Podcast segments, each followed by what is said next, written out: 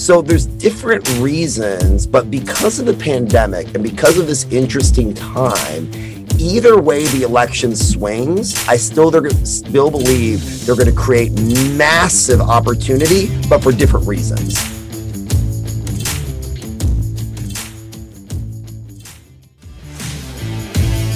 So the question is this How do most agents who don't have access to the secrets the top agents in our industry hoard themselves, grow and prosper in today's real estate market?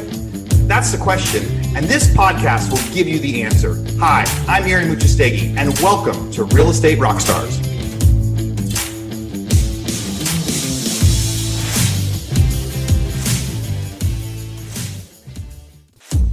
Hi, Real Estate Rockstars. This is Aaron Amuchastegui, and I am so excited to share with you our newest head podcast sponsor. You know, and this is a company called RentRedi. Rent Ready is a landlord tenant software that has everything you need to manage your rentals from your phone or your computer.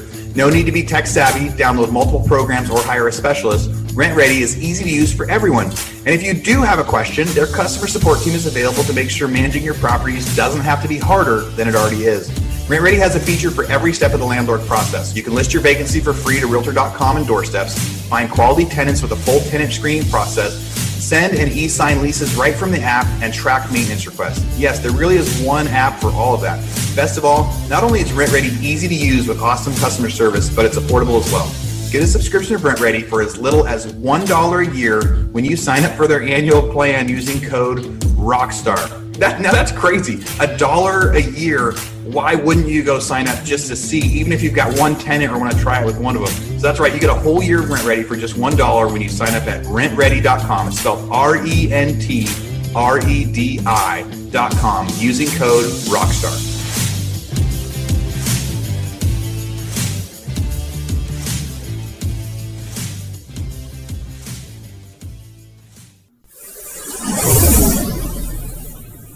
Real Estate Rockstars. This is Aaron Amuchastegui. And hey, I am back. The last couple weeks, you guys have heard uh, from some of our old Real Estate Rockstar kind of classic episodes. You've had Paul Morris on here being a guest host. You know, I have been traveling over the last six weeks, and now I am back, and we are getting live. And as we get to as we get going with this one, this one is recording just a couple days before it's getting released. So I'm really excited about who I get to talk to today and the different things we're going to be talking about. This is going to be kind of a hybrid between a, what to do in real estate, a state of the market, and also maybe kind of an election policy update type stuff. So the I am Aaron Amuchastegui with Real Estate Rockstars. Today I get to interview Ari Rastegar, founder and CEO of Rastegar Properties in Austin, Texas.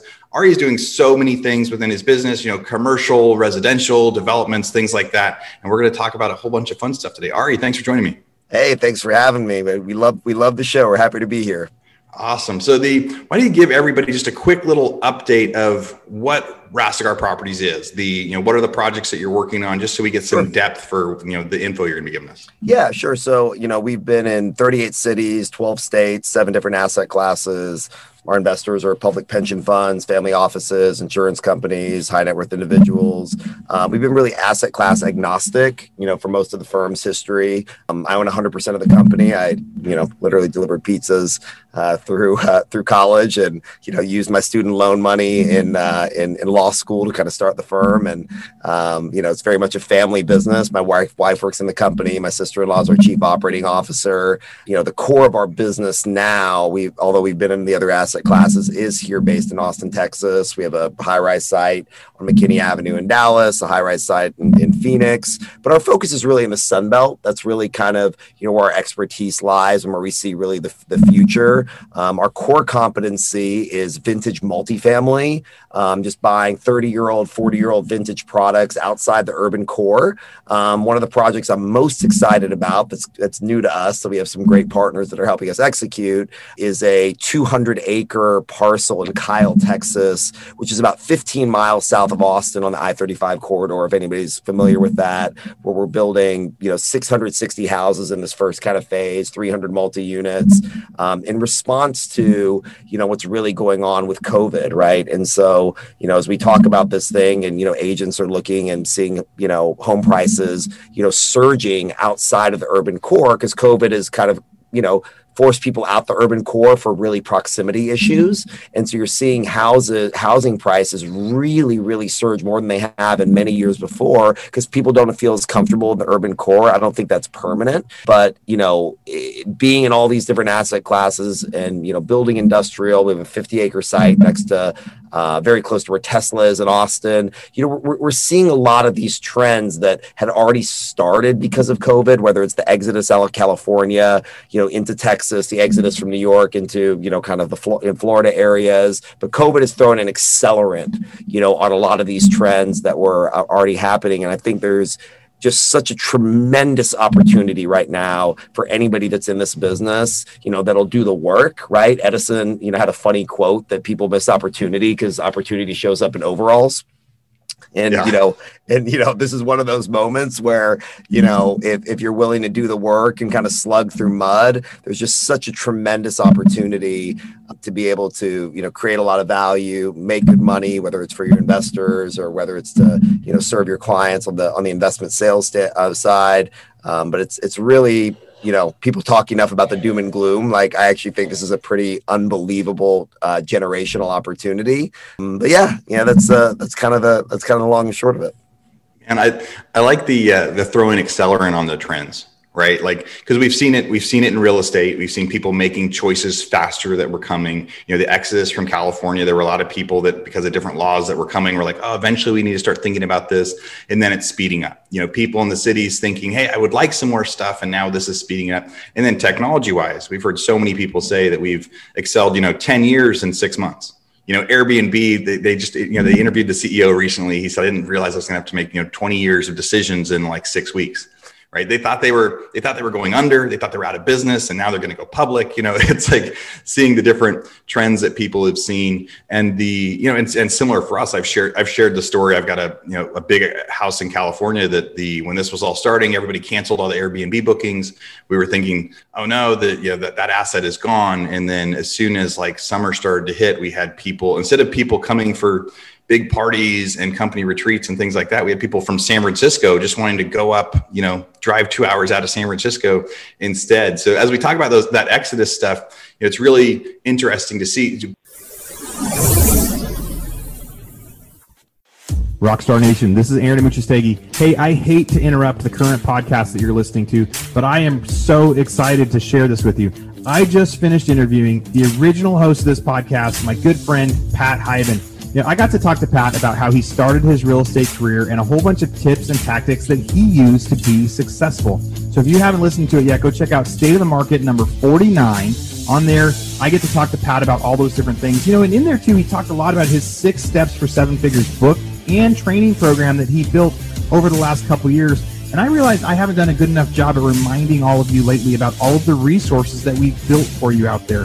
So if you want to check out Pat's course, we've got like a three minute summary video when you go to it. It includes so many easy to follow tips that you can follow on it like a day to day basis. You can email reminders, all sorts of different things that come with that course. You find that you go to rebusuniversity.com, R E B U S, rebusuniversity.com look at courses. You can find the Six Steps for Seven Figures book. And really, there's a whole bunch of other courses in there too. Our normal prices used to be $1,500 or $2,000 a course. These are real deal professional courses. But now, uh, during quarantine, a lot of them are priced down to like 90 bucks, 95 bucks. So we've slashed the prices so we know right now is a time for everybody to be focusing on growth and education, especially while they're feeling like they don't have as much to do. And if you go in there and you figure like, like there's a lot of different courses you want, Maybe you don't want to buy the a la carte. You can go to futureofrealestatetraining.com and you can get access to all of our different courses for 97 bucks a month. I think there's a discount on there if you go a year, or there's even like a lifetime option that you can pay. You get access to every course we ever put on Rebus University for as long as we have it. So go check out those options, Rebus University or futureofrealestatetraining.com. All right, back to your podcast. Sorry for the interruption.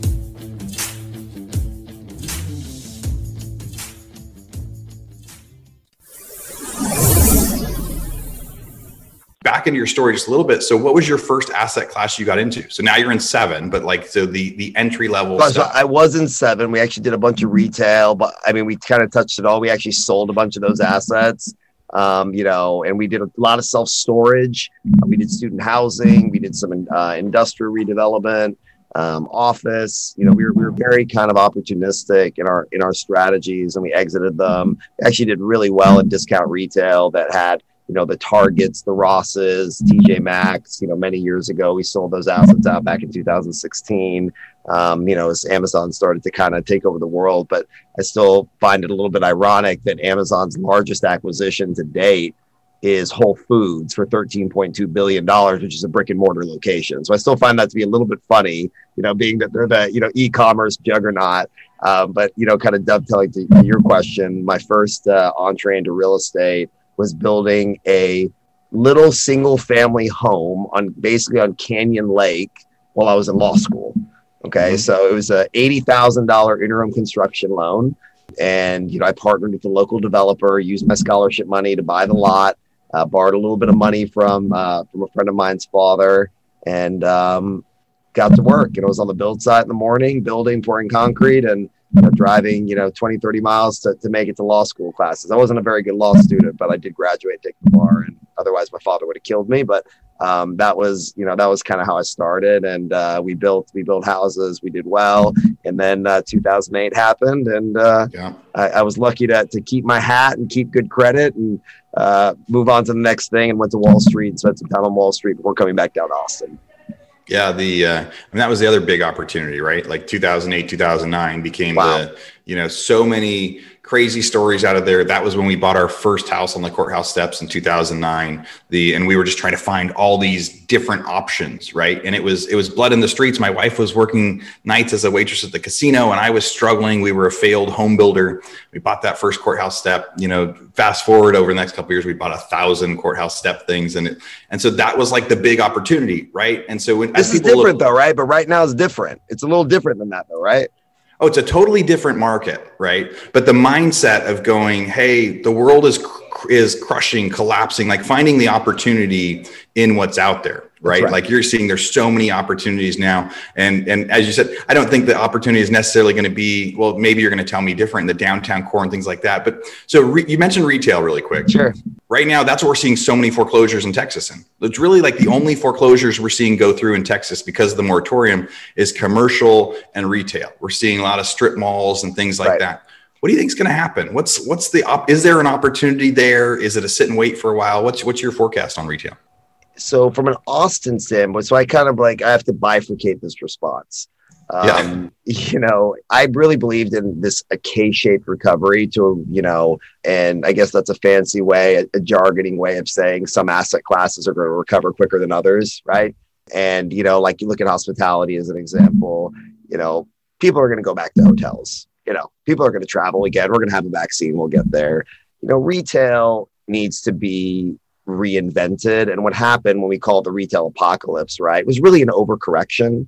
And if you look at millennials, you know, right, I'm actually the oldest millennial, which is kind of a, you know, I'm literally the of the cutoff. Okay. The core values are different. Okay. There is a desire for experience to, to be out of the house, to be doing things, right? And so, as a father, you know, a father of three, my wife and I are really sad that Toys R Us doesn't exist. Not because yeah. we can't buy toys on online, but because it's something we did as a family, right? You go to Toys R Us, you walk the aisles, and it's this fun thing you can kind of do. And people are starting to realize that as some of as the retail has gone and closed in all those areas, which it absolutely has, people are really missing it. And there are certain bars or restaurants, and those things closing, we're realizing that there's actually a pent up demand for the right type of real estate. I'll give you uh, the right type of retail. So I'll give you a funny example. Louis Vuitton, okay, just spent, I want to say, $20 million to exit their location on Madison Avenue. Okay. So LVMH, LVMH said, okay, we're going to go, Givenchy said, we're going to pay, you know, the, the landlord. It's owned by a very, very wealthy man, you know, in, in New York. His name's Jeff Sutton. He's brilliant. You know, a huge breakup fee to leave Madison Avenue. That's a, a systemic shift. But what was interesting is up until the pandemic, only 10% of Louis Vuitton's product was sold online. Now, 100% of it is sold online.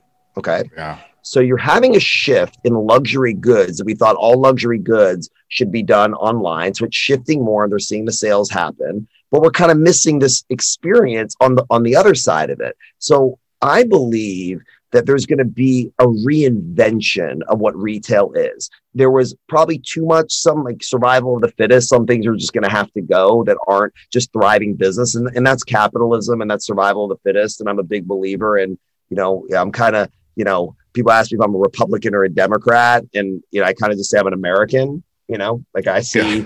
you know, I. I don't want to say what you are right now, anyway. People it, are so. It, it, it's not even that. We'll, we'll talk. We'll talk a little bit about that, about the implications of the election, because I know a lot of people are thinking about that and you know kind of what that means. But I actually believe that retail is going to make a pretty interesting resurgence, but it's going to be different. Like for example, some of the big shopping malls, you know, that we used to we grew up going to, that's not coming back.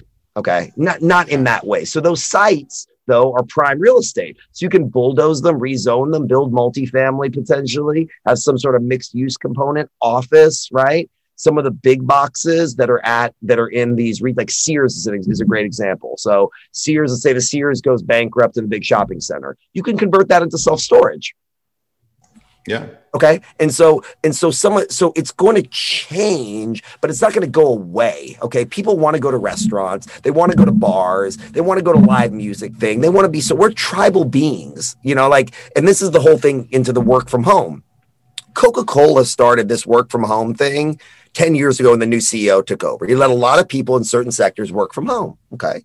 So longer term, people are like, oh, people are going to work from home, work from home. I don't think that's true. I think that the power of human interaction, the power of connection, of being together, whiteboarding, talking, it creates something greater than the sum of its parts, breaking bread together, going to lunch and having these interactions. But there's certain sectors that if you're a coder and you're not having any interaction with clients per se, and you're not in the sales or marketing or those departments, sure, there's going to be certain sectors that'll have more work from home, but office will begin to come back in a very meaningful way. And we also have more entrepreneurs and more startups right now than we ever had in the history of the United States, which I love to see. And that shows the innovation that's happening. So during this type of pandemic, we saw it during World War II. Out of necessity, we innovated. And that's what's going to happen to retail. It's going to innovate, it's going to iterate, it's going to change into something different. There might not be 20 bars, but there's going to be six or seven awesome bars. Or there might not be 20 clothing stores, but trust me, Lululemon is still going to have their spot there, right? And so it's going to be about finding out where is the experience. So if you can create an experience with retail, whether that's restaurants or that's shopping, that uh, what I believe will be the future of retail. It, it, it is is some kind of activity that is incorporated into you know what that actually is but there's certain markets that that's going to thrive more in right and so if, if you look at, you know, business friendly states like Texas, like, you know, like Florida, okay, like Arizona, you know, cities that have that are business friendly, that have a younger culture, like a Nashville that has a great music scene, you're going to see retail and things like that begin to recover much quicker and be vibrant in those types of environments. Okay. But where retail pricing is extremely expensive in San Francisco and New York, um, I was joking the other day on Yahoo Finance that you know New York and California are the land of the flea, and Texas is the land of the free. Okay, yeah. so in areas that you have the ability to do that, I believe that it's going to recover, and it's actually going to be much more interesting, much more innovative, um, and I'm excited to see what that iteration is going to look like. I I love the point of the people are missing some of that experience, and maybe they don't even realize it right? The I mean, but they I, feel I be, something's missing, right? It's kind of like I'm, I'm at home or I'm at like what like and it's and it's kind of the thing. The other side of it is, which I thought was wildly ironic, is that the CEO of Zoom said he's sick of Zoom meetings. Yeah. Okay. Like, and, and, right? It, it's and so it kind. I think we kind of all are, but genius. I mean, it's done a great thing. I'm not entirely sure why Skype didn't fill that void. That's another discussion. It's almost like Skype became MySpace, and a lot of the listeners might be too young to you know remember you know MySpace per se. But I'm not entirely sure why Skype didn't take over. That might be a different podcast. But yeah, but these are all going to recover all of these things are going to recover. We have population growth, but it's about the macro play of what cities. So if I'm an agent right now, as an example, I'm looking at Phoenix, Arizona, the sprawled metroplex. I'm looking at Dallas, Texas. I'm certainly in Austin. I'm in Raleigh, Durham. I'm in Charlotte. I'm in Orlando. I'm in Tampa. I'm in cities that have strong technology hubs. I'm looking at the suburban core. okay, and watching the suburban areas thriving, okay. I'm looking more at single family home investment than I than I ever would be and talking to people leaving California, buying in Texas, selling their house for a couple million bucks, as you mentioned, and buying the same equivalent size location for five hundred thousand dollars, right? Yeah. You know, and and and watching that that that population migration trend, okay? And if we look at the election, if you look at, you know, there, there's a lot of reasons that I'm still, uh, you know, I look, we're in we've been in the longest bull market in history. We all know that. Okay. Yeah. If Biden wins from a real estate vantage point, there's a lot of things that would create a lot of opportunity. Okay. Some of them is distress. Okay, which is a good thing. The market's coming down. People look at as, oh, the market's coming down so bad. We live in a cyclical economy. This is a cyclical economy. So when you have a Fed, right, without getting too much into the weeds, you know, this is how the debt cycle works. Like you go in, you have a bull market, it comes down, and there's an old saying on Wall Street that bulls make money, bears make money, pigs get slaughtered. Yeah. Okay. So the market coming down, or maybe, you know, some of the things that Biden talks about could create huge distress opportunity. Great buying great real estate at a fraction of intrinsic value that will grow over time and certain things, which is which is fantastic. There's a lot of arguments to be made. The market kind of needs to come down. Tech stocks are trading at PE multiples that are a little bit scary. Okay. Trump being a real estate guy, if he wins, Okay.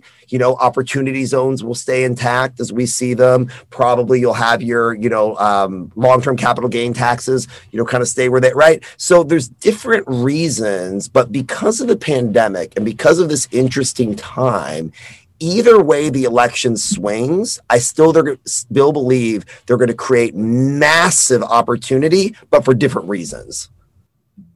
Yeah, the you know as we I, I like that idea of, of you know, people get so stressed out about about what's going on right now. I mean, it, people say we're more polarized now than we've ever been, but I think every I remember every election year for like the past, you know, 15, 20 years, January would hit an election accelerant. year and the news would it's totally all, change. It's all an accelerant, right? Everything is sensationalized. Uh, everyone is so look, there's been an emotional, psychological trauma that this has caused. Is that fair to say? Yeah, I think it is fair to say. It it, it, there is trauma just from the news. There's right trauma. Now. I mean, there's actual, you know, look, I'm not a psychologist or, you know, eh, but, but look, just having my kids at home that they can't go outside as much and hang out with their friends right? Yeah. You know, like I was us social, right? Like there's something there. So even with the vaccine coming, you know, it's still going to take time for people. So when you're in a state of emotional trauma and you have anxiety of whatever it is, no matter what the issue is to your point of the election or your friend texts you something, you're kind of like already on the edge of your seat. So it's being accelerated. Jet fuel's being thrown on it. So yes, it's become polarizing, and I think right now is a very polarizing time, certainly between Trump and Biden, and you know the this division that that we're seeing. But I also believe it's an accelerant, and it's not truly as much on the merits as people are trying to make it. It's that everybody else is just very very sensitive for good reason. I mean, you know, there was this is the first pandemic that we've seen in modern you know, in modern history, although we have had the Spanish flu, this is not the first time this was happen happened Spanish flu was exponentially worse. You know, you yeah. people literally coughing up blood and dying in the streets, literally. You know, and not to minimize this, a lot of people have really, really, you know, suffered, which is, you know, which is horrible. And it, it's been devastating for many different reasons. But long term, this is the greatest country in the world when you look at the southern states that are business friendly, we're having the best tech innovation. I mean, there is places to make money right now that there has never been before, and people being entrepreneurial more than they've ever been, which is pretty incredible if you think about it.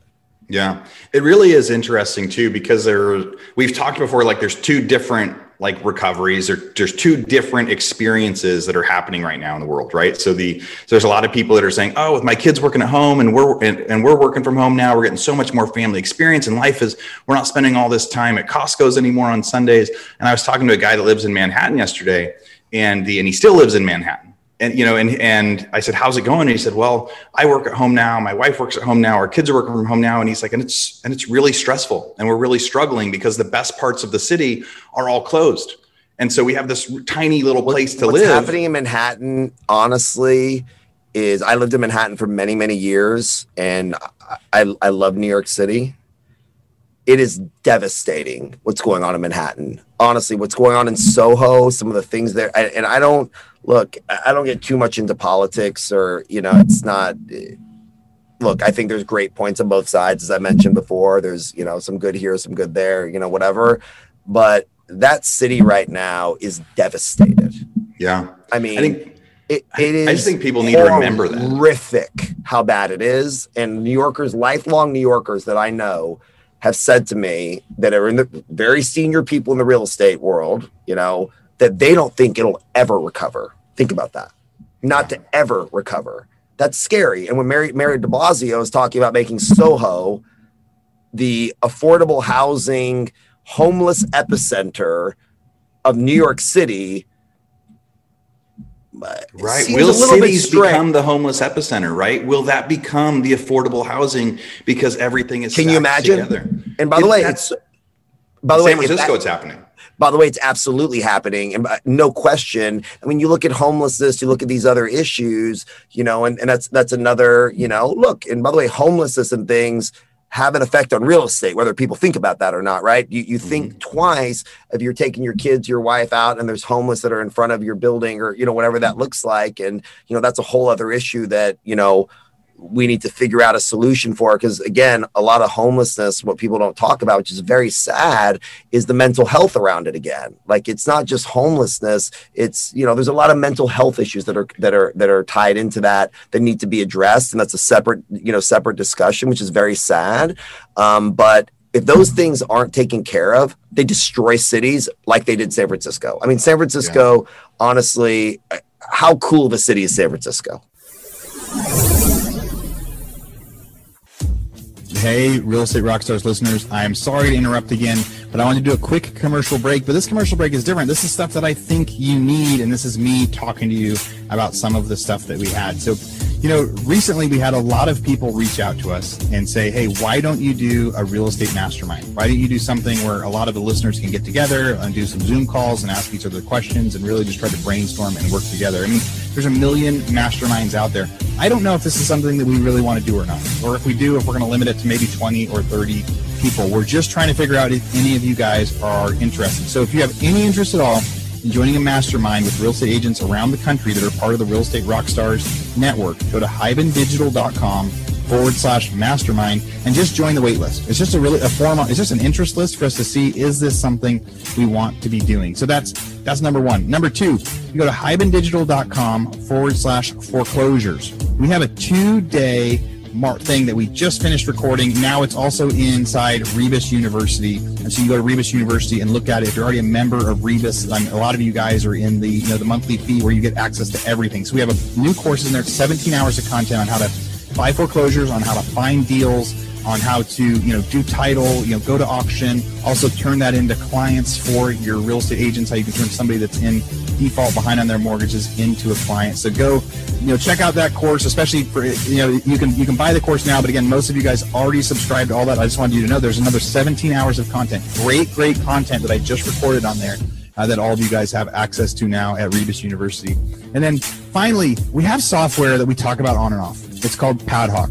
And in Padhawk, you can use that to go find leads. What uh, you know, everyone is really, really busy right now, and we're so, so busy. People are selling, and they're saying there isn't enough product on the market, right? So they're they're they can't find houses. Well, Padhawk will help you find houses before they're listed. It helps you find owners that should be listing their properties or people that might want to get there.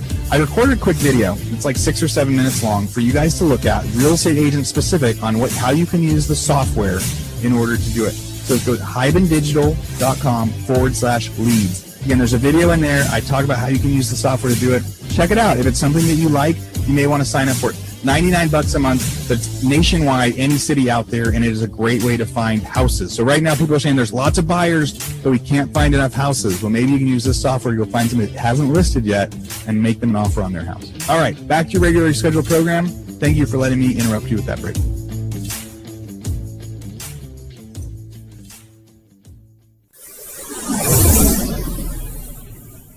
My whole childhood, we every time we got to go into California, we wanted to go to San Francisco. We wanted to go to Pier. We wanted to it go has look the hills, giant has the buildings. water. I mean, great food. I mean, all these things. And then they didn't deal with the homeless issue the way they should have. And I, I honestly think, you know, ethically it should have been dealt with in a different way. You know, in, in a better in a better way. Some cities like Houston, as an example, have done a tremendous job with homelessness and dealing with ethically, and is just just great. Uh, you sh- if you don't know much about what how they've dealt with it, you should look it up. It's it's worth reading like what their plan was because it's been so effective. It's un, it's unbelievable. But this is going to impact real estate in a major way where people are like, do I want to live in a shoebox anymore if I'm going to work from home, or do I want to be? But having all that proximity to your point of your friend in Manhattan of the kids here around, just the simple distraction. You know, and you love your children, you love your wife, you love your husband, but that separation of us, the kids going to school, them socially interacting, getting that different stimulation, wife, husband going to work, doing stuff, something, coming back together, you know, there's a certain routine and a certain synergy and a harmony that creates that it doesn't matter who they are. If you're this close together in a little apartment and you're the best friends in the world, there's going to be friction. Yeah, it is. It, it, it's wild to think about it, you know, and even and maybe it's there's an accelerant there too, because that is a whole different topic that has very tough solutions to it. But the you know in in California, they've started to buy hotels, you know, from the owners because their their hotels are now struggling, and now it's a now it's a new it's a homeless center where where homeless people get to live, and the and that's not necessarily a bad solution, but the other part with it, such a tough, complicated thing. But I think COVID has probably thrown some accelerant on that too let's talk about so we're, we're kind of now talking about that exodus right? The city and the exodus and where there is. So most of the property so we own a few hundred houses that are about you know an hour from austin right? So the we've got them up in Killeen and south of austin and Great in the places where they're really great right now because they're very Growing like crazy. yeah you still get a house for $100000 you know if And- you're and, trading and, and by the way, with huge population growth, huge upside potential, I think it's brilliant markets. And we're, we're super long on Kyle, which is a little bit closer, but Yep. the premise is pretty much the same, right? And Yeah. we're building them to rent, quite frankly, and hold them, you know, longer term. And that makes all the sense in the world. But people weren't really thinking about that kind of stuff before, right? I mean, this yeah, is it more- was it was like a dirt you know people didn't really like the market right you could still get a it's funny if you sell a house in like sacramento california and you want to move to austin texas in the heart of austin you're not actually going to get that much bigger house for your dollar anymore the city of austin you know Well it- it's you know it, they're the same but if you go 30 minutes outside of austin Isn't that amazing? it is amazing right it is amazing You know, what, you know what? You know what I call that? what's that Opportunity. Yeah. The, and it is the opportunities you get close. And now people are realizing, hey, if I still have to pay, if I sell my $2 million California house, I want to live in Austin, I'm going to pay 2 million bucks, but I move 30 miles outside and I get a comparable property size for with a a with a yard, good school districts, and proximity to one of the coolest cities in America. Yeah. You still get to go see the stuff. You So know what, do I call a 30 minute drive? What's that?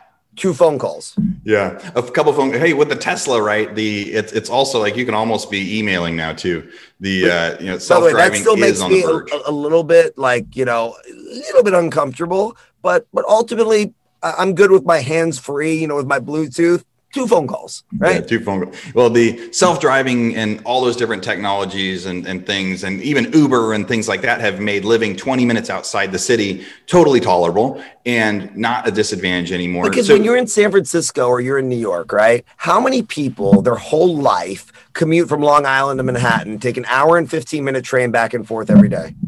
yeah, Millions of people, millions. And so driving 30 minutes, 20 minutes, 42 minutes, 18 minutes, like nothing.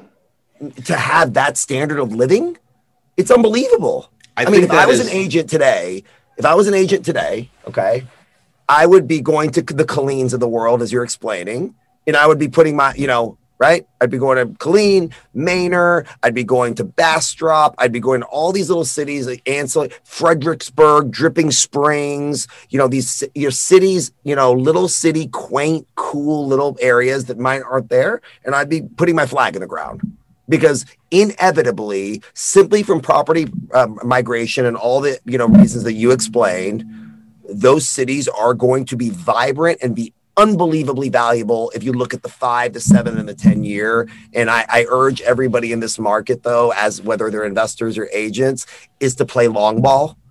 Okay. And you got you you have to build those relationships. It, it's it, this is not an overnight market. Okay. In my in my mind, although yeah. Austin houses and things and these markets are selling very quickly in Dallas as well as you know, Phoenix, and you know, it's moving. But if you can play long ball here right? Whether as an investor, whether building relationships as an agent and building up your clientele, I think the payoff is so much bigger than it is from traditional long ball, if that makes sense. Yeah.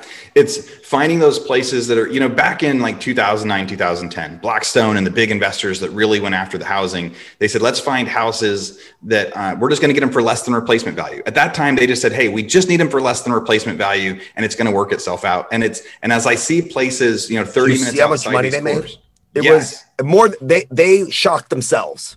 They shocked themselves. And that whole reasoning of like, that was long ball right? And it and they actually performed much faster than they thought they would because they created a whole different market. Isn't that funny? There's a big. They bought every house on the market on foreclosure and on the market, and the market went up forty percent instantly. So they so they were they were brilliant. But the biggest the premise at the beginning of hey, this is a deal, right? This is a deal. It is below replacement value, and when you start to look thirty minutes outside the urban cores and so for people out there right now, this is a crazy housing market, right? Agents, half of our agents are like, hey, we're having the biggest year ever. And the other half of our agents, their listeners are really struggling because they can't figure out where those opportunities are. And when you start to look just a little bit outside the urban core, find the places that are affordable with a way to play long ball. I think that is one of the biggest opportunities. Let's talk. You oh, nailed it. I mean, that's that is the best advice that I mean. There's no way it could have been said more elegantly and more succinctly. That's uh, exactly the, right. And but but I will say back to the Edison quote is this is not a time this is not a lazy person's market. You're going to have to work twice as hard to get there to get those results. So you got to hustle. Sorry to yeah. break it to everybody, but you know, yeah. You, you, you, see what I'm saying? Like this absolutely. is absolutely. I mean, because you're walking through mud right? And, and, you're walking through mud. It's it's like financing rates are really low, but borrowing restrictions are higher. Some people want all cash. I think there's like there, there's junk to kind of like sort through, right? But if you do and you put in that work, put in that extra hour, put in that, I mean, it takes that hustler's mentality. And you're going to see a big dichotomy, as you pointed out, because if you're hustling, I mean, this year is a banner year. If you're kind of hustling, you're on the bottom. And usually that wouldn't be the dichotomy. If you're not working as hard, you're still doing pretty good. That's not what this market yeah. is. It's either you're in there and a winner and you're taking over, or you're getting eaten alive. I don't think I don't see there's much of a of, of a middle there.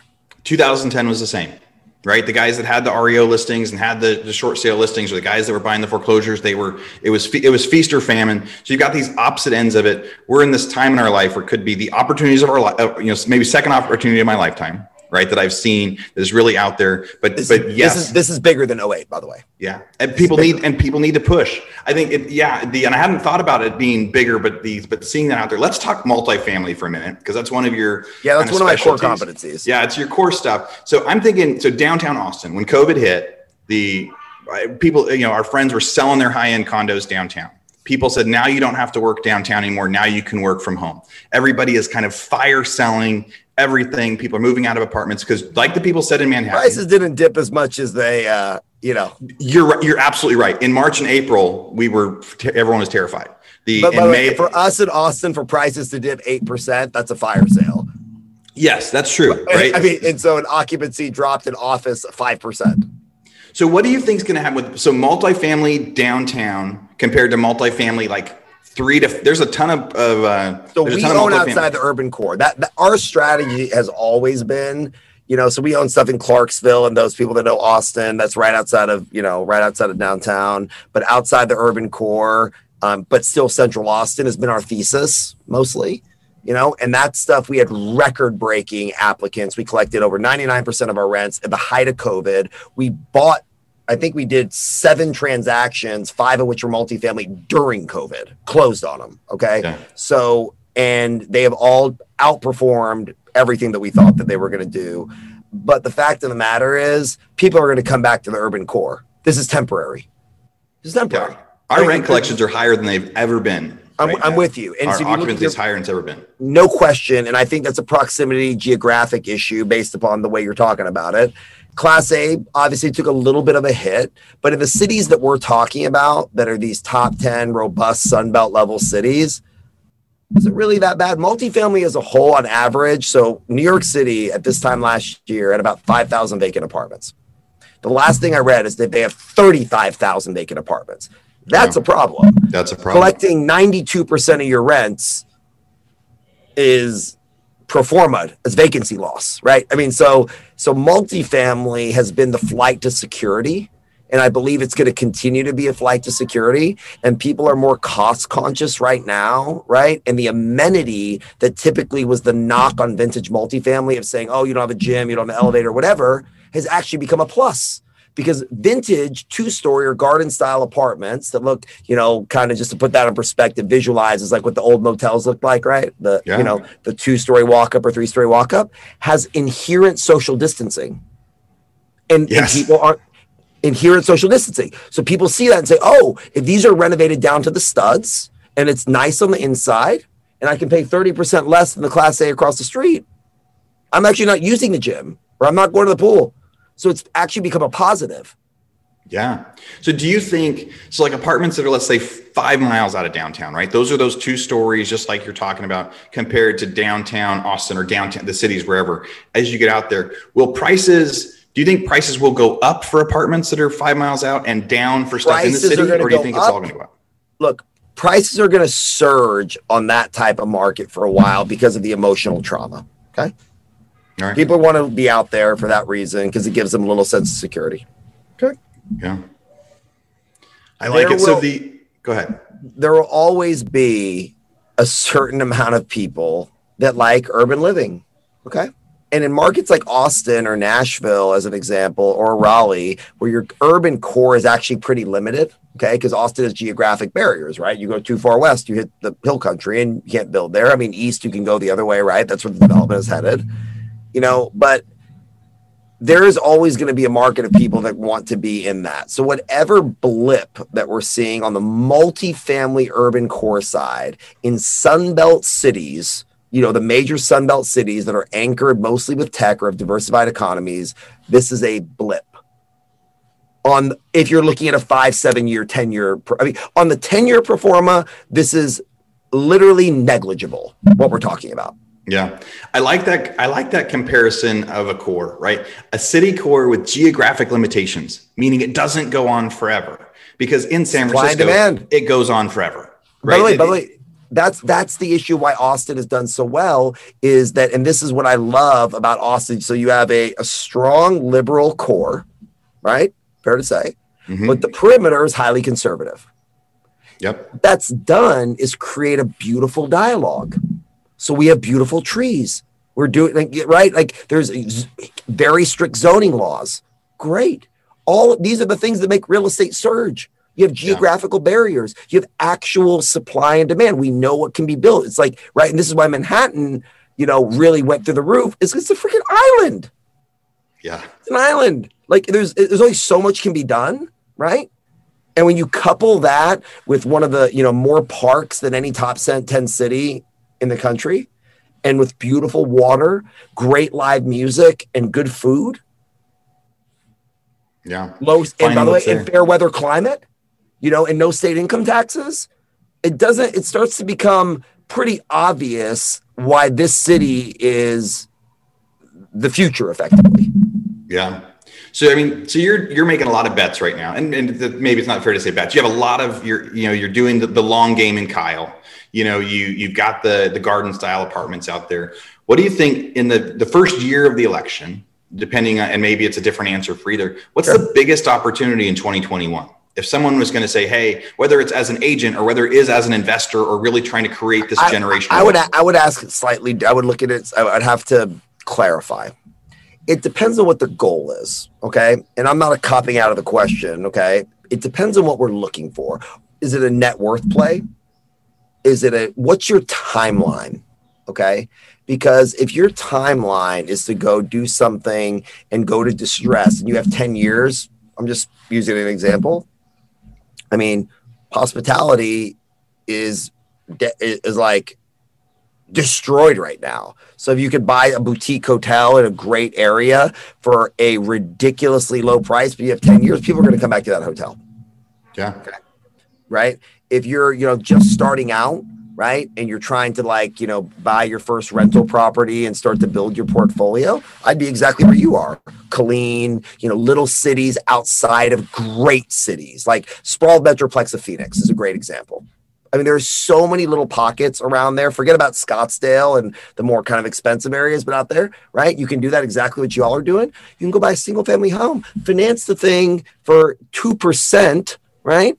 Yeah. And rent it and wait, right? So it, it depends on where, like, where, what part of the market that you're kind of, kind of looking at. For us, I think the biggest opportunity is vintage multifamily, 50 to 100 doors, 30 year old plus product near the urban core, but outside the urban core, close to new development that we can do class A finish outs. I mean, I'm talking about gut renovation down to the studs, new electrical, new plumbing, new roofing, effectively creating an annuity, okay, increasing rent. And then putting into agency financing, financing it with Fannie Mae and Freddie Mac, and waiting because right now to lock in, we get we this is gonna is almost unbelievable. Fannie Mae quoted us 2.4 percent on a 15 year term with 10 years interest only, non recourse. Yeah. On it. And how big was that property? That property was 15 million. No, 18, 18 million in purchase price. It is it is crazy that even I mean yes, that, not, that's that's that's literally free money on an inflationary basis. It is it, or, or yeah, more it's like they're paying you to take the money if you're considering inflation when the rates are that low. The so every apart so you're buying 30 year old apartment complexes and even though they're rented and they're performing at a cap you are adding value on all those do you, you, do you move out people model. one building at a time and you and you gut it or, or no no actually, everybody no, no, no, no, absolutely not. So we we go with organic growth. So we don't kick people out of buildings. And by the way, it's it not only is it not best practices, in my opinion, I don't think it's good business because why get rid of your current cash flows. So even so, so, and we want to test our thesis. So if you have, you know, 50 unit building, right? Five units are organically maturing, or organically expiring. You take those five units, right? You renovate them. And first of all, you have to see if your thesis is right. So I put in these countertops, this flooring, this finish out. What if they don't lease? So I'm going to rent, you vacate the whole building and just say, oh, I'm right. I'm going to, this is what the market wants. What if I'm wrong? But if you do it on five units and you maintain 95% occupancy, you can pivot on the next ones and put a different countertop in or less amenity or more, right? And it's all about mitigating risk. So in this environment, the most important thing is how you run sensitivity analyses. And that's basically a fancy way of saying if stuff goes wrong, what are you going to do? and you need to be more stringent on budget more you know cost effect you know running your expenses you have to watch the pennies in this market because if you don't, small leaks sink big ships. Yeah, the I think that is that is great advice on a strategy out there that even people, you know, even people kind of on their second or you know people that have five six you know a lot of people talk about they're in single family they want to get into multifamily and and how do you do it because there's so many people that are presenting these value add pro formas they're like hey we're going to buy this we're going to do this much value add and you're saying hey let's it's just your your thing in like the long game right? Like there's no rush. Let's do it. Do it as we can. Figure out the best it's thing after we do 20 risk. or 30 units. We'll figure it out. If you're an investor, you should take that word out of your lexicon, throw it in the garbage, and call yourself a risk manager. Yeah. That's the, the difference between a gambler and an investor is risk management. My job is to look at every scenario statistically that I can look at, or stress testing, as they say, the fancy way to say it, right? my pro forma and manage risk, especially if you have third party capital, especially if you have other other people's money, even more so because then at that point you're you know you're responsible. You're whether you're a fiduciary, you know, but you have to you know manage those things and take as little risk as possible to make whatever money you're going to make. So oh, we can make this much money, but how much risk are you taking? That's always what like it's we call it risk adjusted returns, or not we, but that you know industry jargon, right? Risk adjusted returns. I can take if I can take this much risk to make this much money, that's the asymmetrical risk that I'm looking for. And that can be applied to a single family home. If you're buying for $100,000, don't go gut the whole thing, change the roof, do all this stuff and go spend every dollar on the whatever. Hey, try to get a tenant for 6 months or a year. Get a little money coming in the bank. Ask them what they want. Change your cabinets. You know, see if that gets you an extra 50 bucks, right? And and taking it slow and playing that long ball game back to that thing is what I believe will ultimately achieve greater results over time. We live in this instant gratification, you know, quick fix dopamine hit, you know, environment that has to happen now, now, now. Blah, blah, blah. But but that's not how investing is done in the long term in a risk mitigated environment, in my opinion. Yeah, I like that idea. Throw out the word investor. You're now a risk manager, and the more risk you manage, the higher, the more you get paid for it, right? Like the the more risk that someone is able to manage, the the higher they get paid for it. So the Ari, your video went out, but I I, I think you're still there. Can I still hear you? My video go out? Yeah. I'd, oh, and you're back. So the uh, it, it's we're just talking about Zoom, the uh, you know, and, and, all those different technologies out there. That has been one of the coolest things I think for you know technology innovation is how many people do know how to get on on now. Isn't and, that cool? And click in and see that. I'll do five podcast interviews today. I'll be able to you know, and, and as I hit my journey back, we're jumping back in the RV next week, heading back to Austin. I can't wait to hit kind of some of our best weather. well, look, year. I'll tell you what. When you get back to Austin, shoot me an email. Let's grab dinner Let's get together, come by the office. I'll show you some of the stuff that we're doing. I'd love to see the stuff you guys are doing as well. We love the show. We love what you guys, are doing. So so keep it up, and you know we're we're, we're big fans of what you're doing.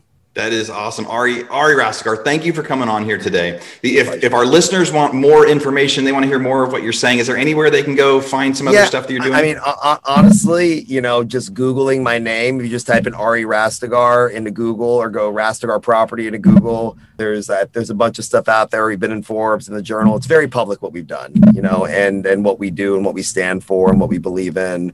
And so it's pr- pretty easy to look us up and see what we do. And, um, yeah, we love to we love to come back if it, if it make if it makes sense, and we love to you know to listen in and see more of what you guys are doing. Yeah, I think for sure in a few months we'll have to get you back on as, as you and I are then going to be talking about our. Let's first, see what happens. Let's see if yes. we're right.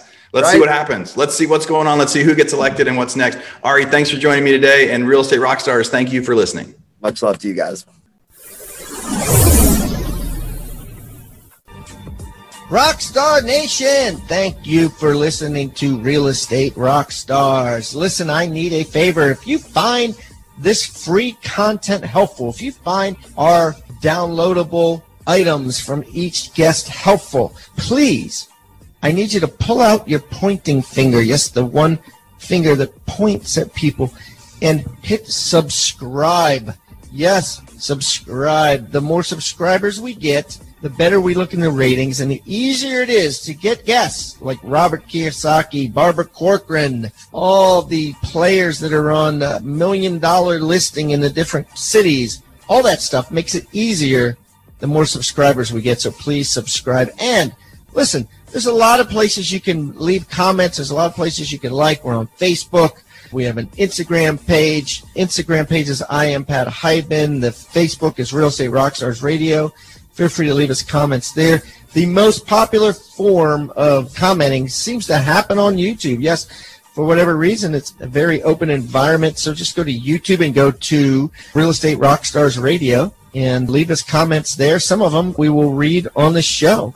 And we love your feedback. So thanks, guys, and I hope you are having a great day. Oh, and also, listen, if you're going to subscribe and you haven't already left us a, a review on iTunes, please do that too. Have a great day, and thanks so much, Rockstar Nation. I really appreciate you.